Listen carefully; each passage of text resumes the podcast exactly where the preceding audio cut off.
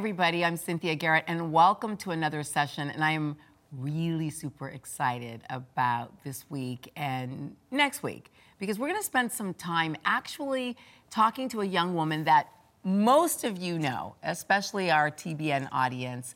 You guys have seen her on Praise the Lords. You have seen her appear in studio a lot of times here at TBN. She's a real uh, family member here at the channel, but she's also a lovely and talented young woman of God. And, you know, my sort of theme, I guess, uh, for this show and, and the reason why God kind of laid her on my heart has everything to do with answering the question how do we live out being in the world but not of the world? You know, and if you look at Colossians and and scriptures that actually talk about this, you really understand that you know there's a way to do this. And so I just have such a heart for young women and especially young guys out there who wonder, well, how can I live in the world but not be of the world? And so I think that my guest, Philippa Hanna, does a really great job of that.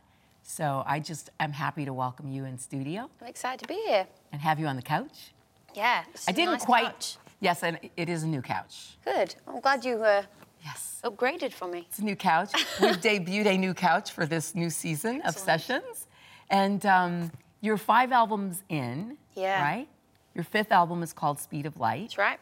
And I kind of thought I wanted the audience to meet you in a way maybe that they haven't met you before, but I do think when you're out on the road, a lot of people get to meet you through your songs. Yeah. Well, I, I sort of think that w- one of the challenges that I have generally as an artist is that what I do out on the road, it sort of stays out on the road. It's like Vegas. yeah. So like when I get in front of a, a live audience, She's not talking about sin. Snap out of it. I don't know what I'm talking about. No, um, basically, when I when I go out on the road to sing and play, um, I I always, nearly always, share my story from pretty much from beginning to present day. Um, and obviously, when we're doing a, sh- a short TV slot or a radio or anything like, that, you just don't have the chance to do that. So it's really interesting because I'm, what I do most of the time, people don't don't actually see unless they come and see me live. Okay, this is exciting. So what we're going to do is actually journey through your songs. And you know, when we were sitting here um, getting ready, you were fidgeting around with the song, and I asked on set, "Well, what album is that from? What album was that from?" And apparently, it's something new. Yes. And uh, it's Not on any albums. yet. right. It's called Off the Wagon. Off the wagon. And Right. I'm kind of thinking, for some reason, it's going to be the place that we start and the place that we land at the end of all of Okay. this. Okay. So why the song? What's the significance of it? Well, the song actually came to me. I'd been in a Sunday morning service at a local church, and the pastor was talking about how we all daily have things that we perhaps disappoint ourselves in. You know, we start off the day with great intentions, and then sometimes we say the wrong thing, do the wrong thing. Um, and that, that's everyone. And that's why it's so great that God's mercies are new every day. And, and that's why we need each other, because I think a big part of what we do for each other is, is re-rail one another. And you know, that, that's you know, if we see someone that's fallen, that's someone that's hurting, that's someone that's struggling, you know, it's our place to, to pull them back up, you know. It could be any one of us. Did your husband do that for you? I'd like to think we do it for each other. Yeah. Um, but certainly, I mean, for me, it's it's insecurity. That's probably my the wagon that I fall off quite a lot is is insecurity. That's a wagon a lot of people fall Yeah. off of. Yeah. And it's so easy to to just start to have this dialogue that's completely it's completely the opposite to what you know in your heart. You know, when you just sort of start giving yourself grief in the mirror and deciding still to this day what you want to change. And I think, you know, my husband is very good at speaking the truth to me, s- uh, sort of talking sense into me in those moments, if you like. yeah. You want to play some? I'd love Yeah. to hear some of this. This is off the wagon. So what I guess what some of the audience won't know about me is that I, my, my background is my dad is kind of a country singer. So he's Irish and his whole family grew up in caravans touring Ireland and playing folk music and country music and Irish music. So I, I think for some reason, just for this particular song, I just I drew on my country roots. Definitely got a country vibe. Yeah, so my, my dad likes this one. I am thankful for my freedom.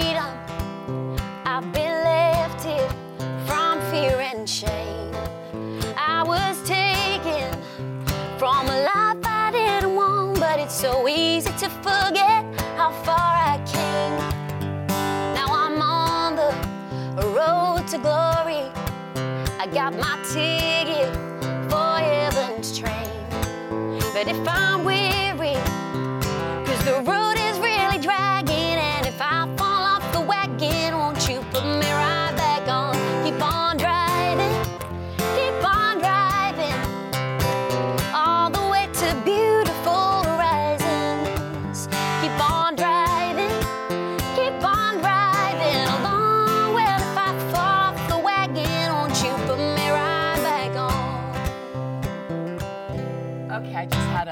I just, I just got a prophetic word for you.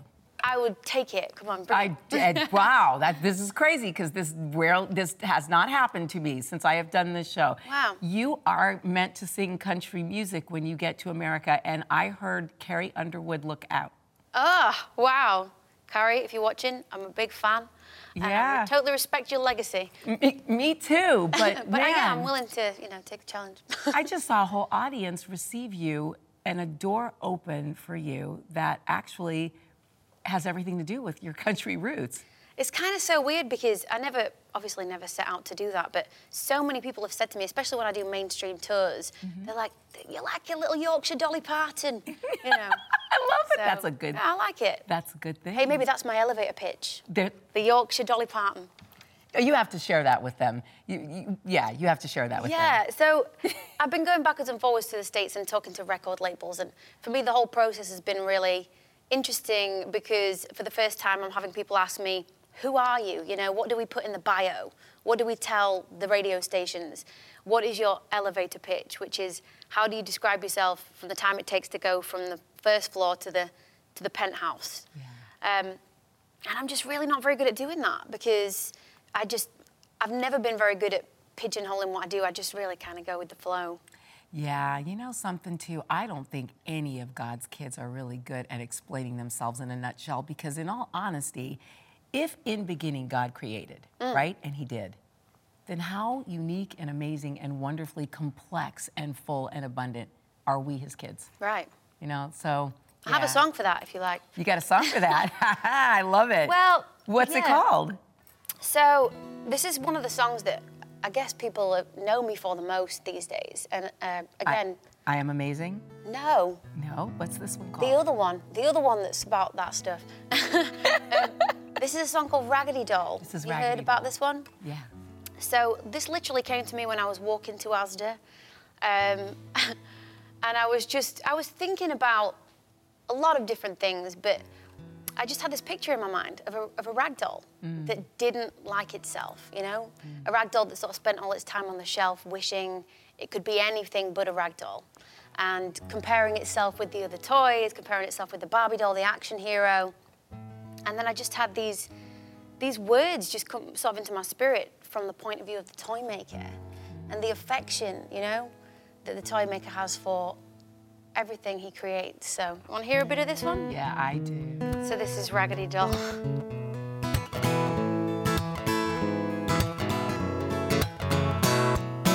I've always wanted a friend like you, someone I could tell my secrets to, and I would hold you all of the time, just because you're mine. And I could paint your face in a million ways, with cherry lips so that you could taste all the sweet kisses I could blow your way, each and every day. Cause you were beautifully mistakes and I wouldn't change a thing. I loved you from the day I brought you home. I loved you since the day that you were sown.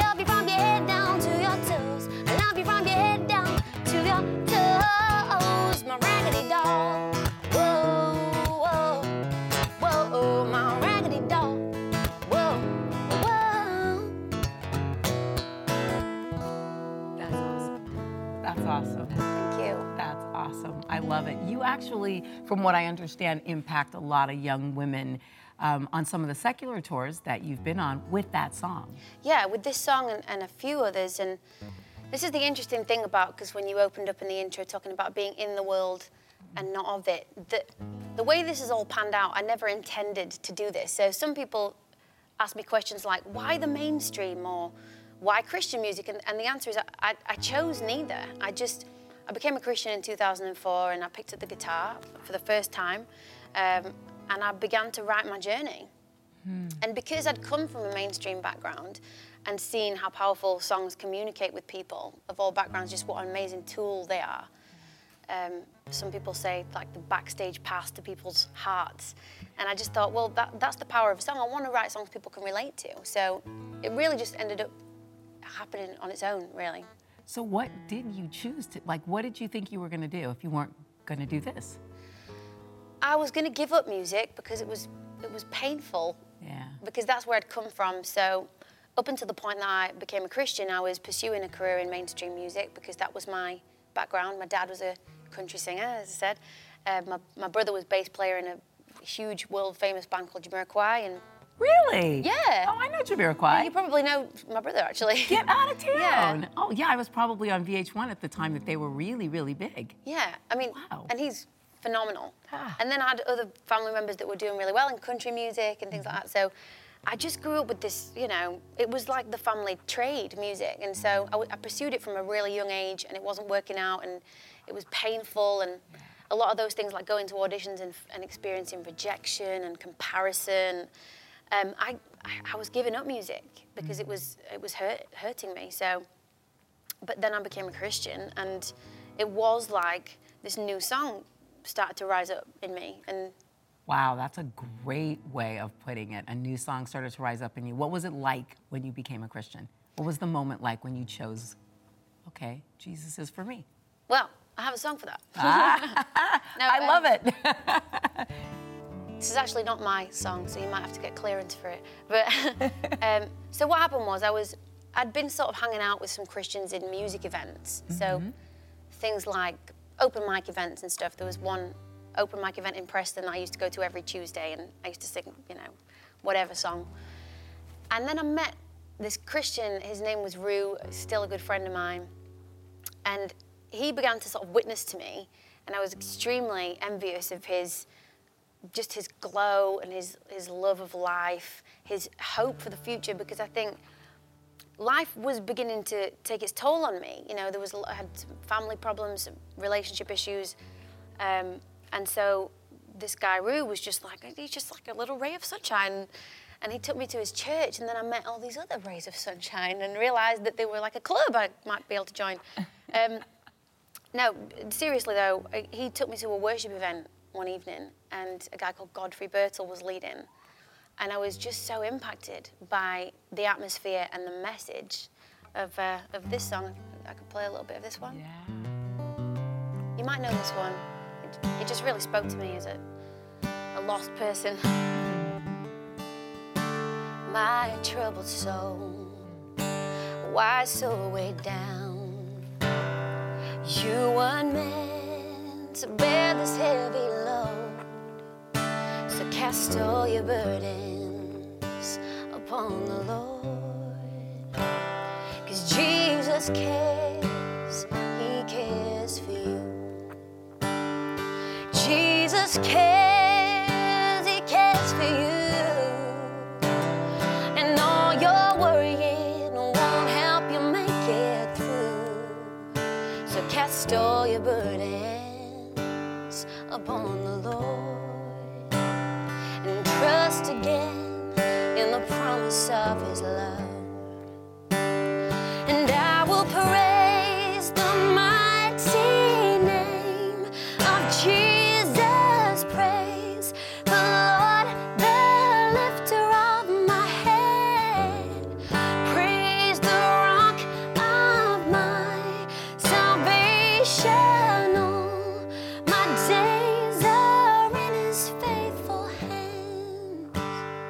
the song?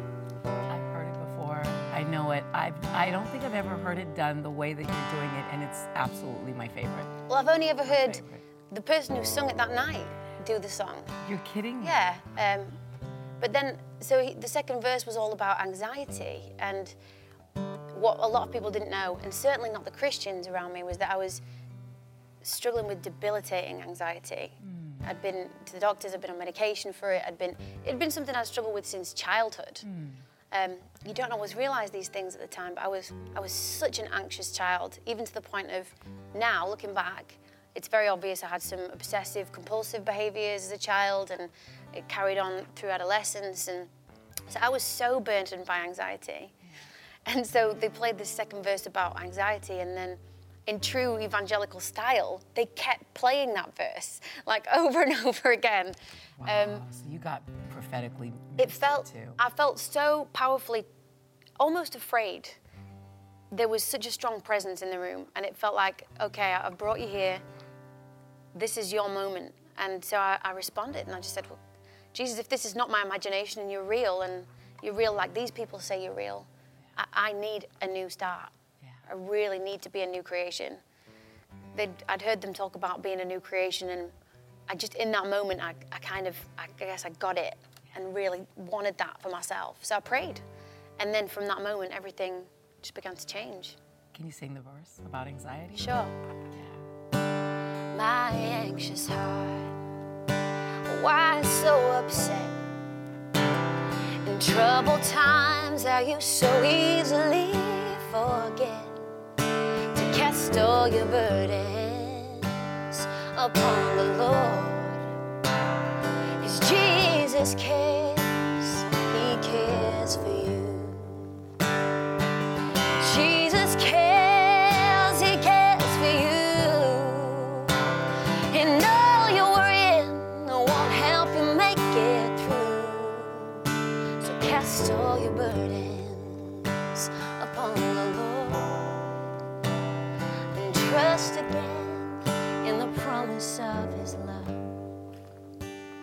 like somebody knew. It was really like, you know, in the Roberta Flack sense, it was like it was killing me softly. Yes. You know, it was, oh, it was. Yeah, no, I get it because when the Lord took me deep into my next level of surrender, which literally started all of this in my life, um, I guess seven years ago now it was because a, a young woman named Misty Edwards. Do you know who Misty I is? I don't. Oh gosh. Well, Misty, Misty honestly is probably responsible for the latest music movement to come out of America. That is really now even Bethel, because at the International House of Prayer, IHOP, in Kansas City, she has been the um, head of the Forerunner Music Academy and runs the music ministry there. And she's trained up all these young artists, and uh, most of them are now, you know, Bethel artists. But Misty herself is insanely gifted, like you, you know, really and truly could do whatever kind of music she wanted to. And um, Misty sings prophetically a lot of the time. And I sat in the prayer room one day and. Uh, I just heard this woman singing every note of my life and yeah. read right reading your mail and i looked up and she was singing to me and i you know i looked for months literally about two months trying to find i bought every album every recording i could find of her everything she'd ever done trying to find this song and one day this guy in the bookstore said he goes, "You own everything by Misty Edwards." And I said, "Yeah, I'm trying to find this one song." And blah. And he go, and he looked at me and he said, "Well, what was it?" And I started kind of repeating some of it. And he started laughing. He goes, "It's not a song." And I said, "What do you mean?" He said, "She's saying prophetically to you. That was a gift from God." Wow. And and that was the first time I think I really realized. And maybe it was the same moment for you with your music, because kind of leads me to my next question. But mm. for me, that's when I realized. Like I always knew how powerful music was but that's when I really realized how powerfully music could be used to bring people into a place before God yeah, and to change absolutely. their lives. You know. Yeah, I think because music had always had this power for me, which was very spiritual and had led me out of dark places and it had been therapy for me. But in that particular moment, I suddenly realized, wow, it's almost like this is music that's connected to the source from which all music ever came. Right. Um, and so I remember the first time I led worship. It was it was probably about six months after that that that moment, and I was lucky and blessed enough that a pastor gave me the opportunity to lead in a, in a youth service. And my eyes were closed for the whole thing. I had no idea what was going on. Um, and I just remember opening my eyes and everybody's arms were raised, and I just I felt like this is this is so much bigger than me, so much bigger than anything I've ever known about music. Mm. I remember hearing a lyric. Uh, that says, uh, Catch me up in your story, all my life for your glory, my God, my joy, my delight. But, but it was the part about being caught up in God's story. Mm. Wow, yeah. That really, it, it always speaks to me. I, I can't remember even the name of the worship song, but every time I hear it, it speaks to me. So you've got, um, moving along through the, the story of your life, there's a song you, you wrote um, called Happy in My Skin. Yeah. What's Um, that about and why? Well, really interestingly, um, obviously my ongoing identity struggles because of having an ambition in the music industry and, and experiencing rejection and um, being objectified, you know, that just casual objectification of someone going, maybe you could change your look a little bit for this and, you know, Maybe you could become less of who you are so that I can understand you. Yeah, I mean, absolutely.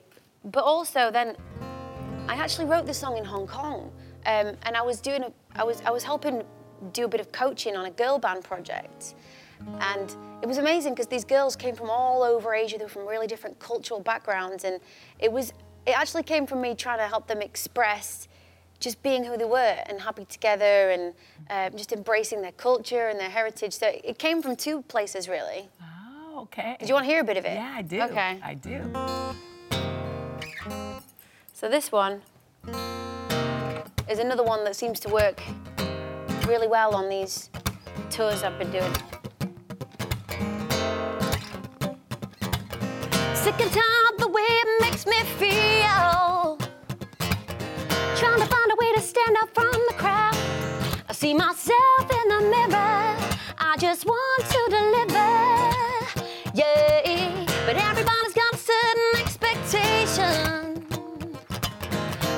Pressure to be something I can't be. But I believe that I'm worth it. And even if I'm not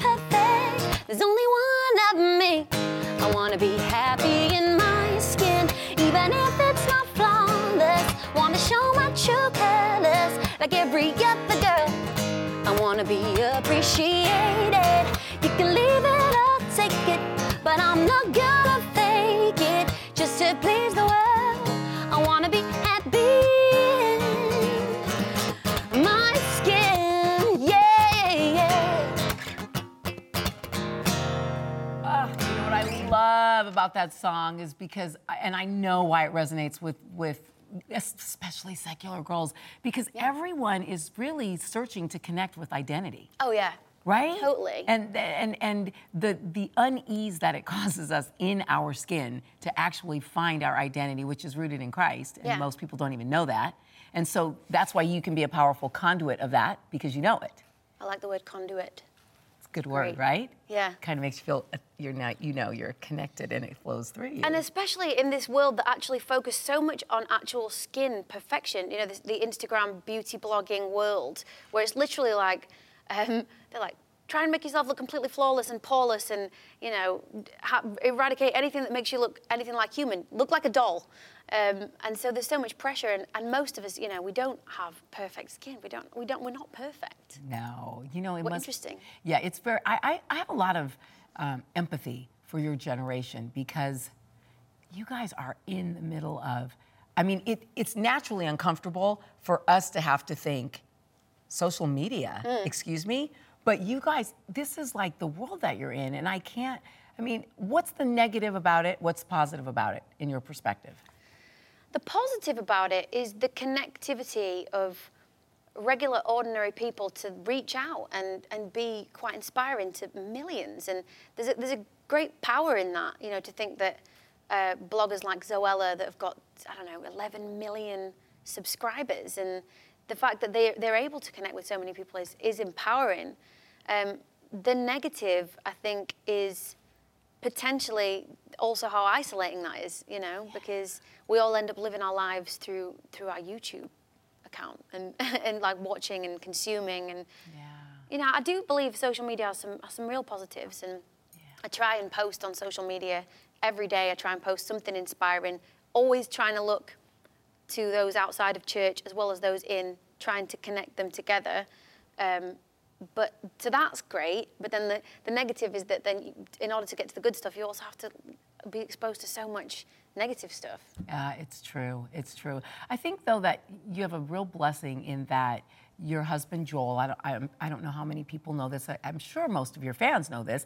Is also your drummer. He is. And it's it's Yeah. yeah, and it's a bit of protection, I think, while you're out there on the road and in the world, Mm. to have kind of someone who covers you in that way and protect, kind of can sh- help you shield out the madness of social media and of Yeah. opinions and, and things like that. Yeah, absolutely. I think it's super important. We're, we're a tight team, and Joel's a pastor's kid. So, you know, when, when we first met, it was very interesting because he sort of showed an interest in me, you know. And I politely tried to dissuade him because I just thought, you know, I've just literally arrived in this Christian world, and I know that you've, you know, you've been raised in a, a church-going household, and you've got certain, you've sort, you know, he was just extremely unspoiled. Um, so I just felt like, you know, am I even good enough for this guy? But he, he straight away put me in my place and was like, you're a new creation, and and I've prayed about it, and it's fine. so. And so we, we dated for four years, and, and then Oh, so did my husband and I. really, Yeah, most people don't have that story. Yeah. That's like four years. I know, four years. Okay, so did you have a lot of sort of, uh, okay, so one of my favorite scriptures is, be ye continually transformed by the Yeah. renewing of your mind in Christ Jesus. Did you have a lot of mind renewal to go through to actually begin to be able to be ready to be married? Oh yeah, and I'm still going through it. Me too. Absolutely. I mean, like for the first for the first two years of being married, I think I don't realize I didn't think I realized I could actually call Joel if I needed help. Because Totally. I'd gotten used to being independent and not being. like I didn't want to put him off, like because I needed him too much. Right. So now we, I'm getting much better at being a team, you know, and being one. I I get that. I get that. It's nice. It's nice to sit here with someone else who gets that journey because mm-hmm. sometimes you really feel like, well, especially in this world where everybody seems to have everything so sorted out. I mean, mm. not really. You know that we're. You know that we know that that's not true. But it certainly looks that way, and you can feel kind of lonely. Like, does anybody else still have anything else to sort out and understand about being married and how to be married? Because I was single for so long, also, and you do get your mind. You're Yeah. just it's different. You get conditioned differently. We're gonna take we're gonna take a break, and we're gonna come back with more Philippa. But we're out of time for this session. We're just getting started. So make sure that you get a little bit of sleep in between this week and next week, mm-hmm. because I promise it's it's gonna get even better. We'll be back. I'm Cynthia Garrett with Philippa Hanna. We'll see you next week.